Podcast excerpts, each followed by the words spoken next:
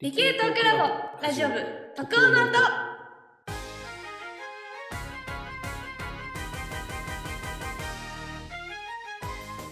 皆さんこんにちは理系トークラボラジオ部特応の音通称特音のシャープ14をお届けしますお届けしますのは家の掃除をしてたら12円見つかりましたカズネです財宝 だ。金がねあっと嬉しい。えー、立系トークバー物理店舗によく出没するまさきです。物理店舗っていう言い物理方する店んだ舗。あるんだ で、リアルなところが京都にありますからね。はい。先日、その京都の物理て物理店舗でバーマスターをさせていただいたチョウです。バーマスターじゃないですかバーママススタター、ーマスターでしょマスター、あの、席が足りなくなって途中で。えめっちゃ盛況してますねだから僕はみんな仲良くって言いながら、奥から椅子出してもらって、詰め詰めにするという、まあ、バマスターで交通整理員かもしれない ですね。もしくはほぼさん。確かに確かほら、みんな仲良くしてねって。に。もう人溢れ返ってましたもん。そう、溢れ返ってましたね。大人気ですねこれはすごかった。コロナ後とは覚え、後と言っていいのか分かんないですけど、 なかなかな距離なのうん。うんにちゃんと換気しながらやってたん、お届けしてたんでよかったんですけど、うんうん。結構なね、密集度で行ってましたね。そうですね。楽しかったですね。ありがとうございます。来ていただいて。いえいえ。はい、えーこのラジオはオンラインコミュニティ理系トークラボに所属する研究員たちがワクワクするような科学トピックや科学を楽しんでいる人のお話をお届けする番組です。というわけで、シャープ13はですね、まさきさんに登場していただいて、うん。透明権とはと、シュレディンガー方程式とはと、いろいろ解説していただきました。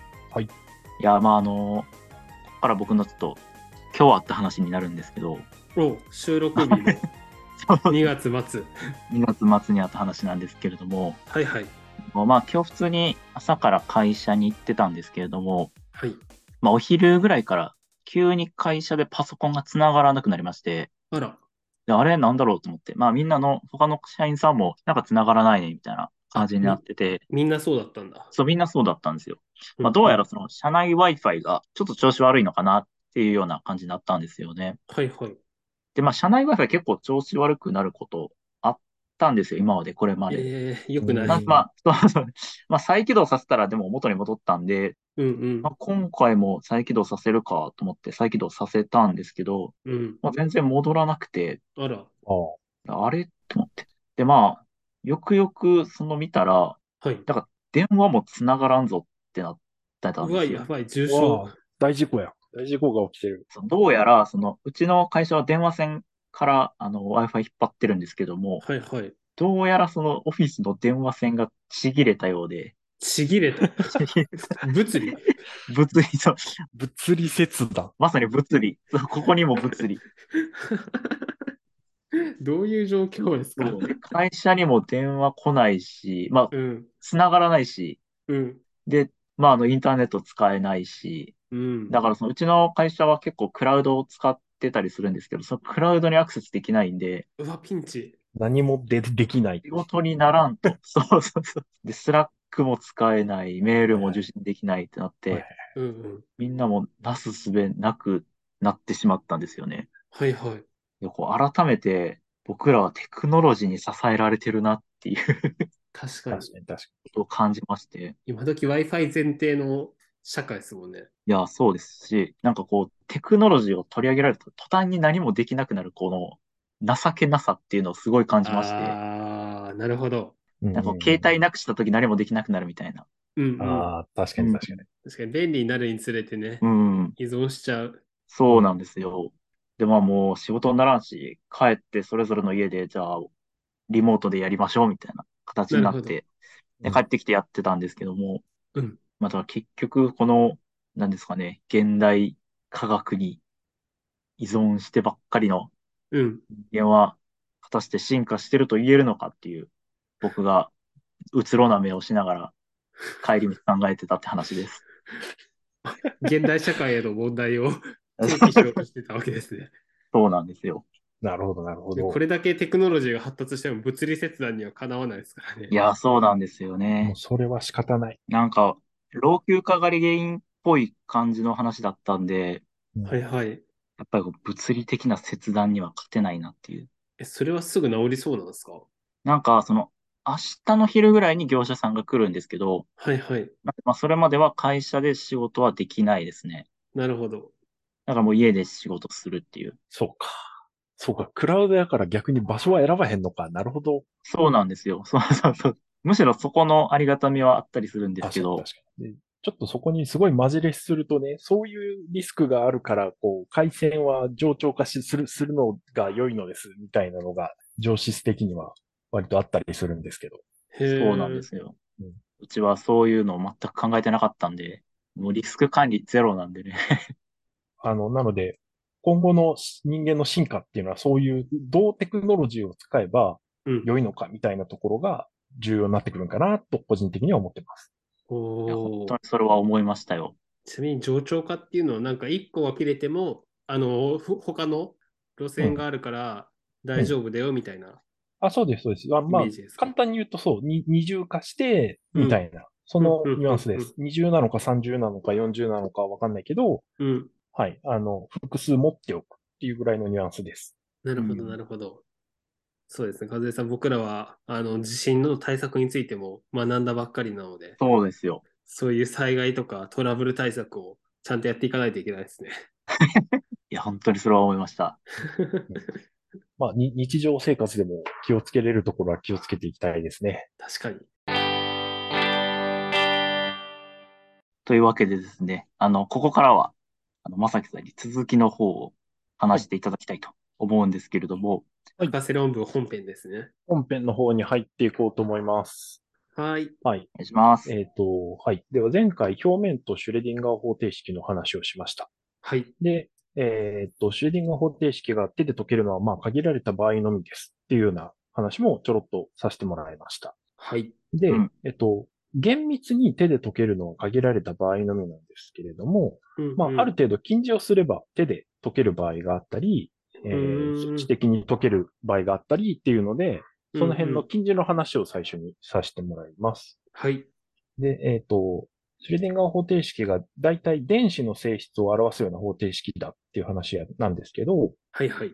えっ、と、原子には、まあ、大体形みたいなものがあって、うんうん。その形みたいなもののことを、えっ、と、原子軌道みたいな言い方をします。原子軌道、P 軌道とか、あ、そうです、そうやでつすで。すね。そういうやつであーす、そういうやつで習すっ。た。そうです。あの、高校化学で習った気がする。最初うに。んうん。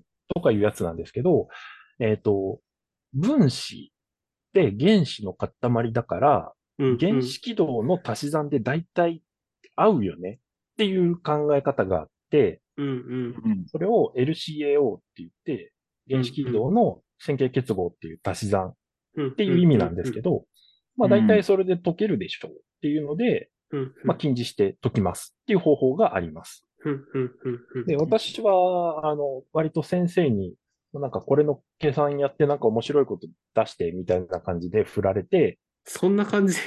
あ、そうですね。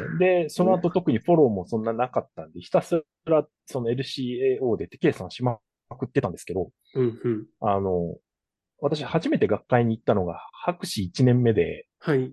それまで学会とか、その論文もまともに読まず、外部とのコミュニケーションをほぼ取ってなかったので、遮蔽されてる。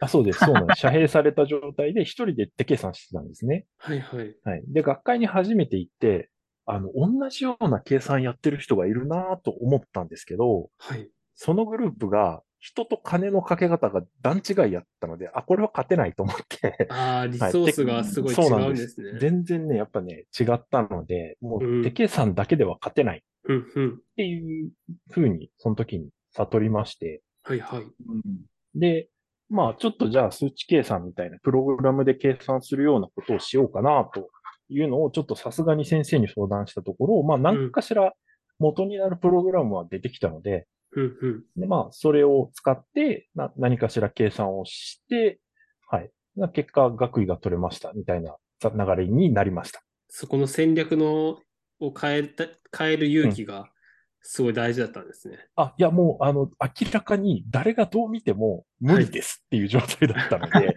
そんなにだったんだ。手を変えるしかないっていうのはもは いなるほど。明らかでした。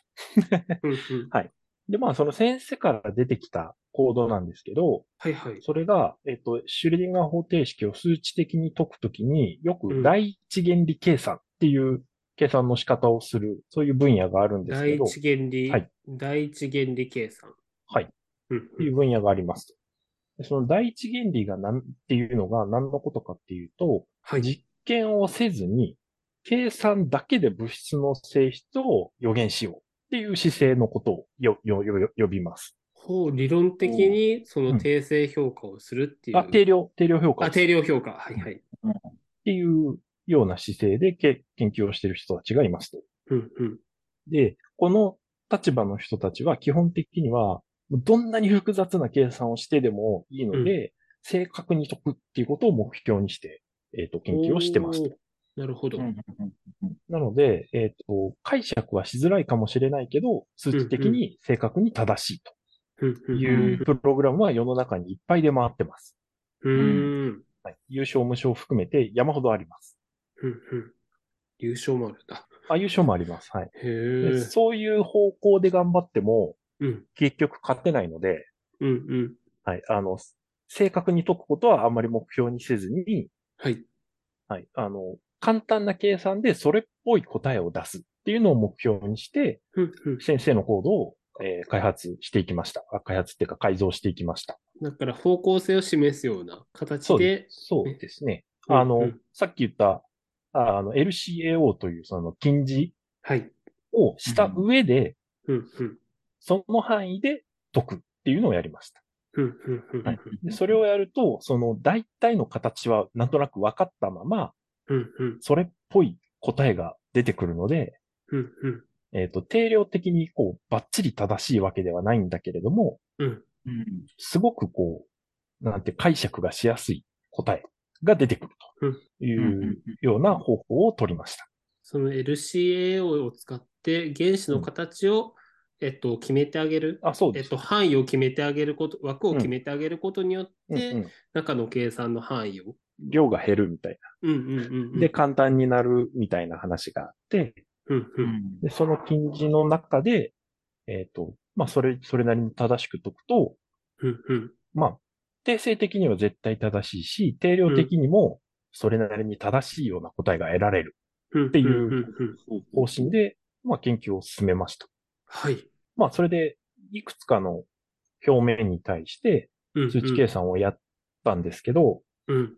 まあ、実際、あの、実験で得られてるものと、まあ、それなりに近いような、うんうんえっ、と、グラフが得られましたうーん。というところが分かったので、あ、じゃあこれであとは、うん。なんでその現象が起きてるのかっていうのを説明すれば論文になる。るぞとうんううんん。うんところまで来たので、結構それで突っ走れました。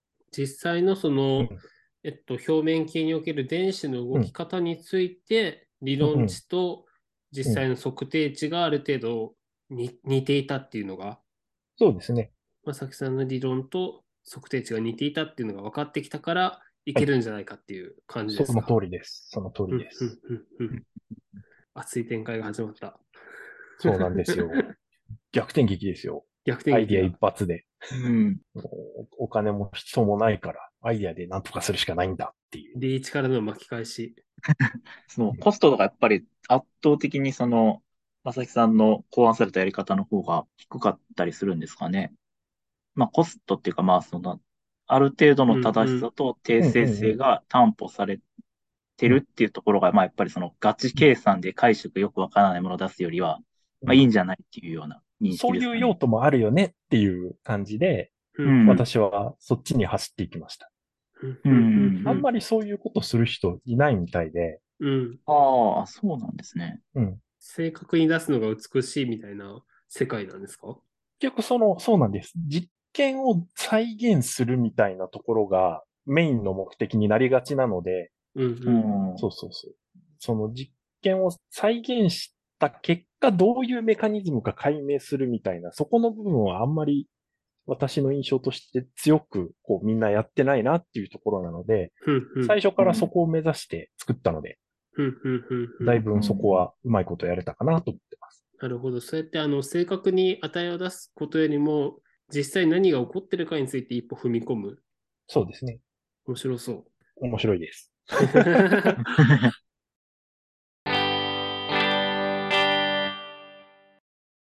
それで、もう一個ポイントがあって、はいはい。普通、その第一原理計算のプログラムといったときには、うんうん。えっ、と、パッケージ化されたものがほとんどなんですよ。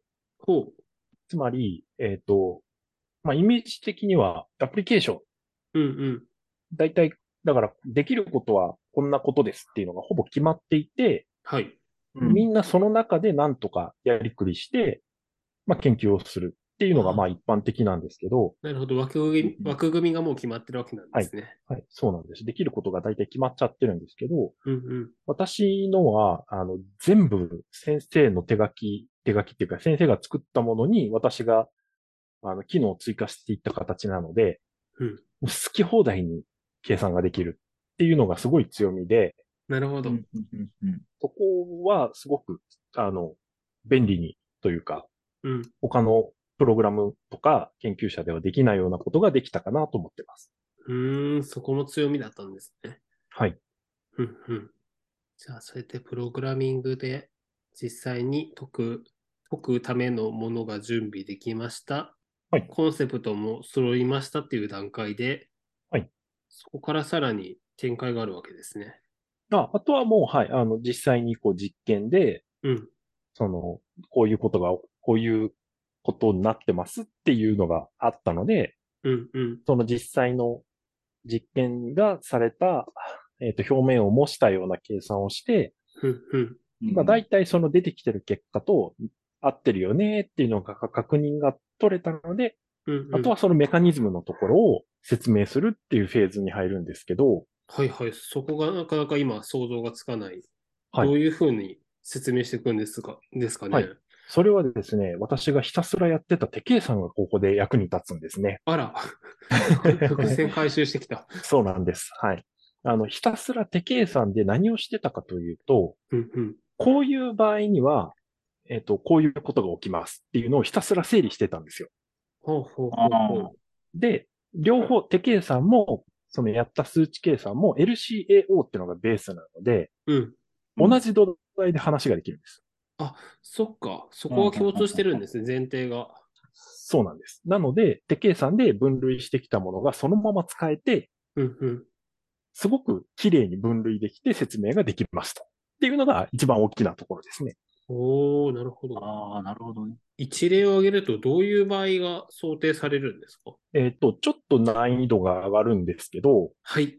えっ、と、その、えっ、と、その現象が起きてる、うんうん。えっ、と、原因の関数が、関数の形が、うんうん。表、表面があるんですけど、その表面の、に対して、うんうん。えっ、と、対象か反対象か、偶関数か奇関数か、みたいなのがすごい大事になってくるんですよ。はいはいはいはうんうんで、普通に第一原理計算っていうのをやると、い。うんその、その関数の形がどっちの方が効いてるのかっていうのを分類するっていうのは結構行動をいろいろ書き換えなきゃいけなくったりとかするので大変なんですけど、うんうん。私のやつは、まあ、その自分たちで作ったからそこも簡単にできるし、うんうん。そこ、そこのあの関数の形を、まあ、そのプログラム的にどっちかだけ使うみたいなことができるので、うんうん。それとその手計算でやってきた分類っていうのをこう組み合わせていくことで、うんうん。あの、いろんなことがわかる。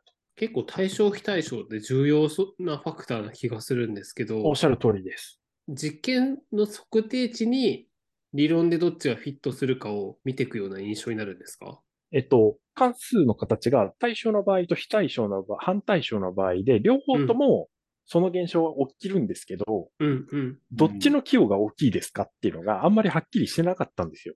あ、なるほど。普通のそのパッケージ化されてるやつだとそこの判定が効かないわけですね。そうです。うんそこをはっきりさせたっていうところにおいて、結構大きな意義があったと思ってます。なるほど、なるほど。そうですよね。普通の現象、その1ゼロだけで判定できないですもんね。混合してるうちのどっちが大きいかとか。そうなんです。まあそこをやっぱりぶ分類するプログラムを追加で書けるっていうのがやっぱり自分たちで開発してるっていう強みですね。うん、うん、うん、う。うんんそういうふうに表面系の、なんて言えばいいんだ表面系の電子放出の対象非対象って言えばいいのあ、えーっとね、ポテンシャルっていうやつがあって、はい。あポテンの、シャそルれがか関数なんですけど、うんうん。そのうんポテンシャルの対象、非対象、反対象で、結構、それの寄与率みたいなのが計算できました。うんうんうんうん計算ができて、そういう、なんて言えばいいんだろうか。まあ、そういう普通できないような解析ができたっていうことですね。なるほど。そういうできないような解析を可能にした、えっと、うーん、言葉が難しいな。 なんて言えばいいんだろう。数理モデル化というと、すごい陳腐な言い方な感じがするけど、そういう解き方を開発したとか、計算法を開発しあたーなるほどぐらいの言い方でいいと思います。うん、うん、うん、うん。めっちゃ初歩的な質問かもしれないんですけど、どうぞ。原子の表面、えー表面系の挙動を、えーと、把握することっていうのは、どういう技術に応用されるとか、そういうのがあるんですかね。はい。えっと、私が研究してたような、えっと、性質っていうのは、うんうんえっと、まあ、私が就活するときにも常々この話をしてたんですけど、そうですようん ね。うんうんはい。そうなまあ、んです。どの分野でもされるあの。そうそうそうそう。ど分野でもね。特に私の研究ってその、伝わらないので、喋ってうんうんも、研究の中身を喋っても伝わらないので、そういう話をしがちだったんですけど、うん、うん。まあ、トランジスタとかメモリの動作が高速で省電力になるみたいなところにつながっていくような研究でした。そういうところにつながるんだ。はいあ、そっか、どういう原子とかどういう分子の素材を変えれば、うん導電子の動き方が変わるよってことそうです、そうです。なるそうほなんどで。すなるほど、なるほど。半導体とかのマテリアルとか、そういうところにも応用されそうなそう感でじ。すね。あの、動作原理をちょっと変えれば、うんあの、すごく高速で省電力になりますみたいな売り文句でした。ですね。はい。うんなるんうーんほどな。実際、原子とか分、その測定する、あ、測定じゃない、か仮定する原子とかうん分子のを変えると大きく変わるもんなんですかあ、全然違いますね。あはいそうなんですね。あの、例えば、あえーっと、金と銀でも全然違うし、同じ金属でうん電うん導電性があるけど違う。うん、全然違うし、うんうんえーっと、銀の上にビスマスっていう別の原子が乗ったらまた全然違うし、みたいな。へえ。なんかすごい、あの、ドラスティックなことが普通に起きるので、表面系っていうのは。すごい、そういう意味でー言うと、あーあの、可能性とロマンに満ち溢れてます。そう思うと、いちいち実験しして確かめるよりも、そうやって理論的にある程度絞れた方が、産業的には圧倒的に楽な印象を持ちますけど。おっしゃる通りで、あの、うんうん表面って言った時に、えっ、と、まっすぐ割るのと、斜めに割るのと、とか、いろいろ割り方があるんですよ。そっか、そっちもあるその割り方のバリエーションもあるし、うんうんその、何の表面に何をつけるみたいな組み合わせのうんうんパターンとか、その、組み合わせるにしても、うんその、組み合わせ量とか、うん組み合わせ方みたいなバリエーションがいっぱいあるのはその通りで、うんうんなので、あうんの、数値計算である程度性質が出せると便利よねっていうのはおっしゃる通り。うんうんうんうんで、一番初めの表面系の説明の中で、はい横方向に関しては端っこを無視して全部同じように考えたらいいよ。でもはい垂直方向はとある程度の集団で考えなくちゃいけないよってところをはいお伺いしたと思うんですけど、はいそこのクリア方法ですね。そうですね。どう、はいどう解決されたんですかはい。あの、もう古典的に、あの、よくやられる方法で、うんうん。とまあ、その垂直方向に関しては、うんうん。例えば8個しか原子見ませんと。ほう。原子8個の幅のうんうん。板だと思って、うんで、こう表面の横方向は、まあ、いい一箇所だけ見ればよくて、うんで、その、えー表面垂直方向はもうその8個見ますっていう計算方法があって、スラブ近似とかって言うんですけど、うんうん。それを、えーやって、で、最大で、えっと、28原子まで計算しましたね。うんうんうんうん。やっぱり1個増えるとかなり計算量が増えるですよね。そうですね。はい。と、1個増えると、うんうん。えっと、原子数の3乗で計算量が増えていくんですよ。ほう。おほえーほと、なので10、10倍になると1000増えますね。はい。そっか、10倍になると1000か。うんうん。そうなんです。なので、まあ、1個の場合より28個の場合とかやと、まあ、えっ、と、約1万倍弱ぐらいかなり大効きいい。てくるみたいな。そまあ、そうそう、そうですね。うんうんうんそんな計算をやりまして、まあ、なんとか、それっぽい結果が出ました。うん。28通りの、最大28通りの、なんか原子のバリエーションというか、うん。なんか組み合わせを変えることができるようなイメージになるんですかね。えっと、その時は、えっと、ビスマスっていうげ、あの、うんうん金属、金属じゃないな、半金属っていうやつの、うん。まあ、表面を計算してたんですけど、まあ、うんうんとにかく28個あって、うんうん。で、えーまあ、計算が大変でしたっていう感じです。その、うんうんうん。間がどうなってるかはちょっと、さっき言った原子軌道っていうのが、うん。えっと、内角から 1S、2S、2P、う 3S、3P、3D とかっていう、その、軌道にこう電子が集まっていくっていう話があるんですけど、うんうん。でその、その軌道をどう組み合わせるかっていう話なので、結構、うんうん。なんていうか、その辺はさっきごまかしたところなんですけど、はい。はい。まあその辺が結局、電子、原子数が増えていくと、その、その原子軌道の数が増えていって、 うんうん。でその数の3乗でどんどん計算量が増えていくので、結構大変っていう。なるほど。そっかそっか。ビスマスだとしかも電子数が多い。 81とかそのぐらいやったはずなんで、うん。はい、もう結構な計算にはなってました。う。はい。なんかすごい単純なことですけど、はいビスマスをうん使ったのは何か理由があるんですか、えっとね、そのビスマスの表面で結構特殊なことが起きていて、はいはい。で、まあ、それを説明できると嬉しいなと思って、その時はビスマスを計算しました。あ、じゃあ他のものとはちょっと違う性質がを持ってるってことは何だか分かったってことなんですかあ、実験的に、はい。なんか、あーなんかちょっと変、変だなっていうのは分かって ました。へえ。え簡単にそれはあの教えていただけるような、簡単に口で話せるような変な性質なんですかえーっと、超ざっくり言うと、 はい。普通は、えっと、グラフがバッテン印、あの、2本の線がバッテン印みたいにこう、角度をつけて交差するっていう性質なんですけど、ど、どんなグラフなあーえっと、横に何をあ 横横にその、えっと、電子の運動量みたいなやつを取って、はいはい。で縦軸がエネルギーみたいな図なんですけど、うんうんうんうん。えっと、運動量がゼロみたいなところで、はいはい。運動してない状態。そう、バッテンでクロスするんですよ。2本の線が。あ、運動してなかったら、えっと、エあネそうルそうギーそうそうもないっていう状態。その、そのイメージですね。超ざっくり言うと。普普通そうなんんですけど、うんうんビスマスのその表面っていうのは、はい。えっ、と、そこがバッテンにならずにほう。閉じちゃうんですよ。閉じ1る。本の線になっちゃう。2本あるんだけど、重なっちゃうっていう性質になっていて、へえ。でそれがなんでなんだろうねっていう話が結構あったので、その計算をしました。で、今回の計算方法で、そのなんでだろうねっていうのも、ある程度メカニズムが推察できたんですよね。その通りです。それって簡単に 説明できる内容ですか えーっと、P 軌道っていうのがあって、はいはい。 P 軌道って2種類に分類できて、うんうん。全角運動量が2分の1と2分の3っていうやつがあるんですよ。全角前の、前の角って書く。あ全、角。オール、オール、オール、オールの角運動量。はい。オールの角運動量が、 2分の1か2分の3っていうやつがあって、うん、うん、うん、うん。 2分の1のやつは、こうバッテンクロスするわけですよ。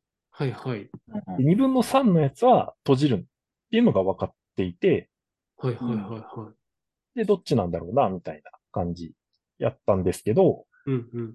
実は閉じてるけど2分の1やったんですよ。知ってるけど2分の1なんだ。で、なんでそこが閉じちゃったかっていう説明までなんとなくできたんですけど、うん、うん。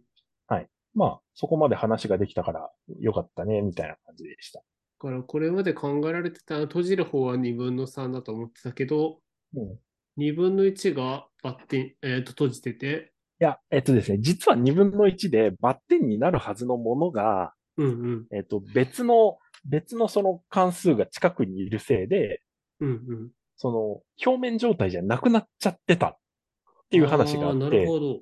そうそうそう実はだから、その表面だと思ってたんだけど、実は違ったみたいな、そんなロジックに落とし込めました。それは本当にビスマス特有なんですね。あ、超特有です。そういう軌道構成が特ビスマス特有なものがあるから、結果そうなっちゃうってことでえっすとか。ね、そう、あの、この微妙なこう原子の位置の組み合わせというかズレみたいなものがすごい細かく効いてくるんですよ。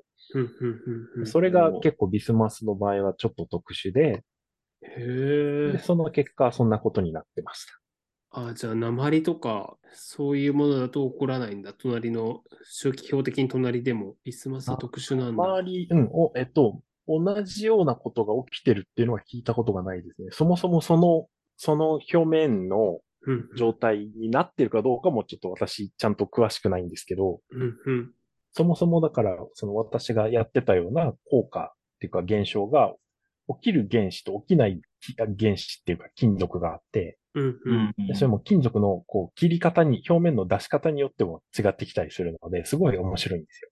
確かに。その切り方だけだと、その、うん軌道とかで説明つかない部分にもなってくるんですよね。あ、結局その切る向きが違うと、はい。その軌道の向きが実質的に角度つくじゃないですか。例えば P 軌道やと。ほうほう。切り方で角度がつくんですね。要はな、斜めに切ったら表面に対して P 軌道がこう斜めになるじゃないですか、実質的に。ほうほう。そういうのは効いてくるかもわかんないです。ふんふんふんふん。そうやって斜めになることによって、軌道の角度がずれて、なんか違うことが起きるみたいなのはあるかもわかんないです。ちゃんとあーなるほ解ど析してないんで、はい。正しいかはわかんないですけど。そうか、そういう影響もあるのか。そう思うと結構まだ解く、解かないといけないことはいっぱいある。あ、そうです課題なんね。ですね山ほどやれることはあります。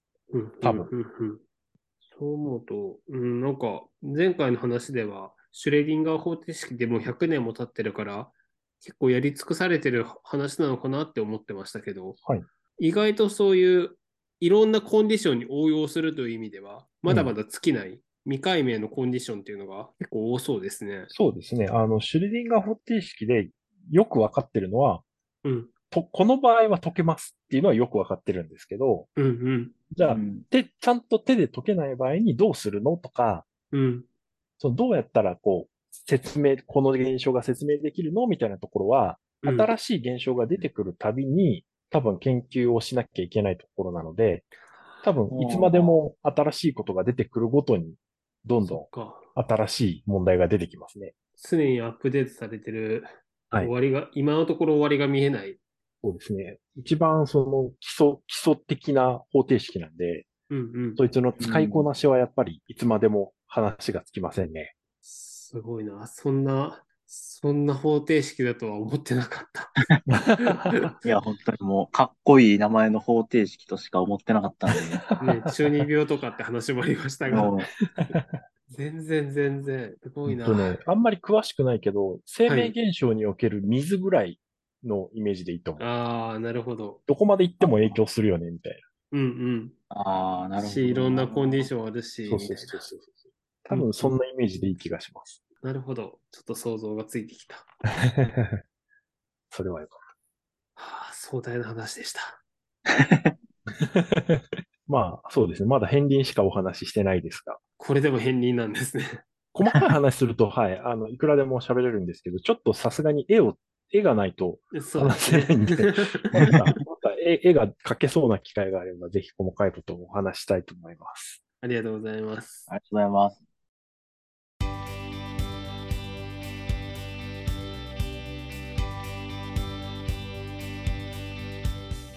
さて、理系トークラボラジオ部特王の音、とうとうシャープ14はここまでになるんですけれども、山崎さん、あの、前回に引き続き今回もご参加いただきありがとうございました。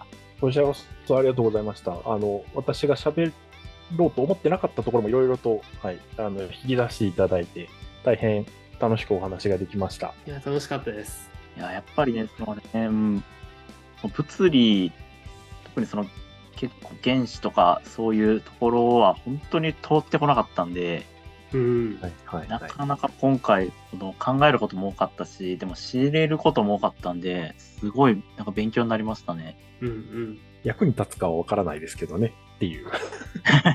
まあでもそういう見方であんまり考えたことなかったなっていうのと、うんうん。本当に知らない現象ってまだまだいっぱいあるんだなっていうちょっと感想が浅すぎて、 ああ、いえいえ。あの、私割と異分野の人とお話しするのが好きで、なんか、はいはいそのロ、ロジック自体は適用できないにしても、なんかそういう考え方みたいなのをちょっと真うんうん似できるかなっていうのを嫌うのがすごい好きで、なんかそういう何かしらのヒントになればなと思います。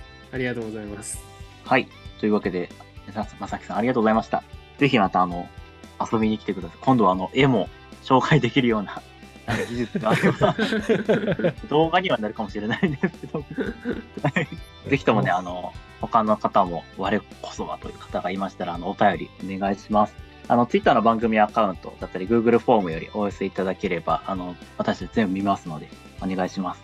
えーそれでは、本日お聞きくださりありがとうございました。えーここまでのお相手は、理系トークラボラジオ部のちょっとまさきと、あずねでした。バイバーイ。バイバーイ。